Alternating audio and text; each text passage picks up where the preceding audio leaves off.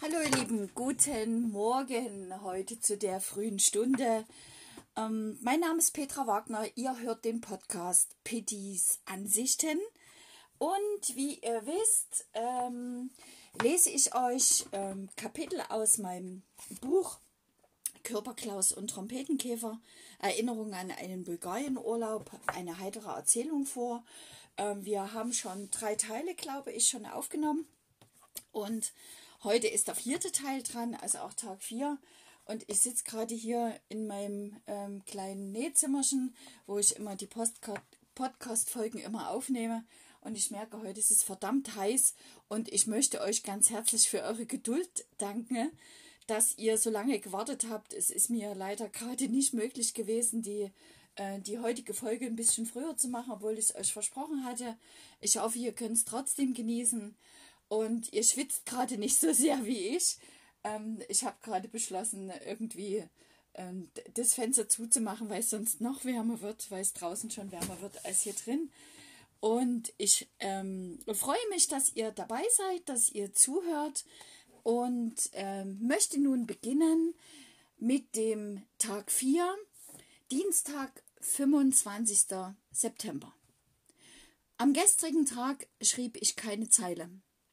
Die Nacht vorher verbrachten wir in der hiesigen Diskothek. Ich trage hier zur Belustigung bei, wenn ich den Stil des sich redlich mühenden DJs um tanzbare Musik für die wenigen Gäste beschreibe. Der Typ hatte es wirklich nicht leicht, und er hätte mir fast leid getan, wäre dies nicht ein Buch, in dem frei von der Leber weggelästert wird. Keine Gnade für den DJ.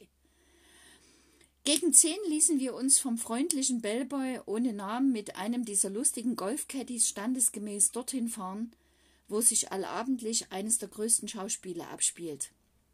Als wir in die Disco traten, hallte uns Dancemusik um die Ohren, für die bei uns jeder DJ, wenn er das öffentlich gespielt hätte, geteert, gefedert und zu Tode geschliffen worden wäre.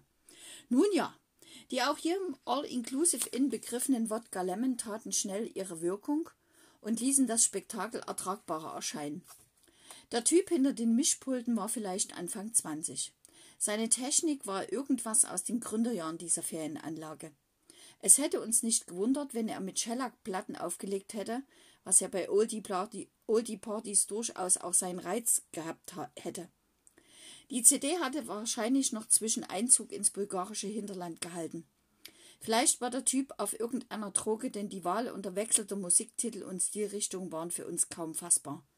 Er war sicher der Meinung, dass die unterschiedlichen Nationalitäten der anwesenden Gäste seine ausschweifenden Kapriolen in Sachen Titelfolge tolerieren würden. Wir taten es nicht. Das Glanzlicht Linkin Park, eine persönliche Vorliebe von mir, folgte 50 Cent und dann von Joe Windmühle Cocker abgelöst zu werden. Was? Das geht doch auf keine Kuhhaut! Die andere Lösung wäre gewesen, sich das einzufeiern, was der DJ morgens genommen hatte, bevor er diesen Job antritt. Unsere einzige Möglichkeit sahen wir im schnellen Gang zum Barkeeper, der den Alkoholgehalt der nächsten Trinks um mindestens 20 Prozent erhöhen sollte. Er tat es, nachdem der große Augenaufschlag von mir und die extra Lever von Erik und Roy nicht ihre Wirkung verfehlten. Es war schon erstaunlich. Trotz der schlechten Musik trug das eine oder andere weibliche Wesen durch die Aufnahme ekstasischen Zuckens, auch Tanzen genannt, zum Vergnügen der holden, gelangweilt herumstehenden und herumsitzenden Männlichkeiten bei. Besonders fiel uns ein Pärchen auf, dessen Bekanntschaft wir später noch persönlich machen sollten. Sie, sehr modisch gekleidet, gut beweglich, tanzte ganz allein eine Art erotischen Anmachtanz für ihren ebenfalls anwesenden Mann oder auch für die anderen Männer im Raum. Uns schien es, als wäre es ihr egal. Sie benutzte ihren Mann nur offener für ihre Zwecke. Er nuckelte gelangweilt an seinem Trink herum. Sein dümmliches Dauergrinsen sprang uns ins Auge. Manche der Schnuckligen machte der schnucklige Barkeeper vielleicht doch bei dem was anderes in die Gläser als Wodka und Lemon? So ein Grinsen hatte ich nur auf den Lippen, wenn ich mal was gekifft hatte oder drei Acht auf dem Kessel habe.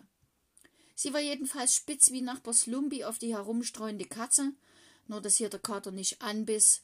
Sie war Lumpi, er der Kater. War der Typ denn blind? So heiß wie die war, hätte sie ihm an Ort und Stelle einen heißen Blutjob verpassen können. Ike hatte da ganz schmutzige Fantasie und wäre sicher nicht ganz abgeneigt gewesen. Zumindest hätte er die Lokalität in diesem Zustand der Erregung spätestens nach einer halben Stunde verlassen und die nächsten Stunden in ihrem Hotelzimmer das Kamasutra rauf und runter dekliniert hätte, wenn ich dieser Typ gewesen wäre. Aber spätestens zu dem Zeitpunkt, als die Getränke bezahlt werden mussten, also kurz nach Mitternacht, sahen wir die Gelegenheit, oder besser Ike sah sie, Blondie und den Läschler kennenzulernen. Wir hatten zwei Trinks zu viel mitgebracht, die auf unserem Tisch warm zu werden drohten, also schnappte ich, ich, mir aus einer unverhohlenen, alkoholgeschwängerten Laune heraus diese beiden Gläser, tat Eike einen Gefallen und stellte genau diese beiden Gläser vor ihre Nase. Und was passiert? Sie lässt im breitesten Sächsisch ein Dankeschön durch die flirrende Diskonacht schwirren. Schnell waren wir im Gespräch, soweit man in einer Disco eben sprechen kann. Wir, das waren wir beiden Frauen. Sie war aus der Nähe von Chemnitz, was ich an ihrem unverkennbaren, leicht singenden Klang ihrer Stimme erkannte. Sie hieß Gonny und stellte den Läschler tatsächlich als ihren Mann Jens vor. Eik und Roy schlenderten herüber. Eik war ab jetzt fast nüchtern und voll bei der Sache. Er witterte seine Chance auf einen heißen Flirt. Unverhohlen schritt er zur Tat und machte mit eleganten Hüftschwüngen Conny an, die ihn ebenso unverhohlen nach einer Weile hinter eine, Säule, hinter eine Säule zog. Ich war mit Roy zugange und Jens? Er lächelte. Immerhin sah Conny für ihren offenbar knapp über 40 ziemlich heiß aus, soweit ich das in dem zuckenden Stroboskoplicht noch erkennen konnte. Sie lachte laut auf, oft mit einem einer Gießkanne nicht unähnlichen Lachen. Sie war sehr entspannt. Er lächelte. Er war unentspannt angesichts der heißen Verschlingungen, die Ike und seine Angetraute auf der Tanzfläche hinlegten. Wir fanden es lustig und äußerst anregend.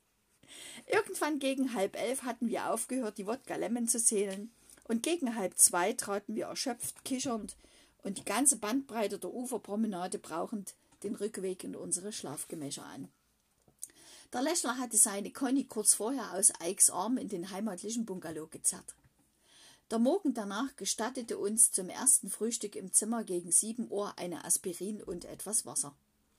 Der Magen vertrug dann zwei Stunden später schon wieder Toast und Kaffee. Eik und Irsch verwirrten nun unsere Mitgäste gänzlich als wir gegen neun Uhr zu zweit im Restaurant Kaffee fassen kamen. Waren die sonst nicht zu dritt? Wir hörten förmlich das Tuscheln und grinsten uns breit und verliebt tuend an.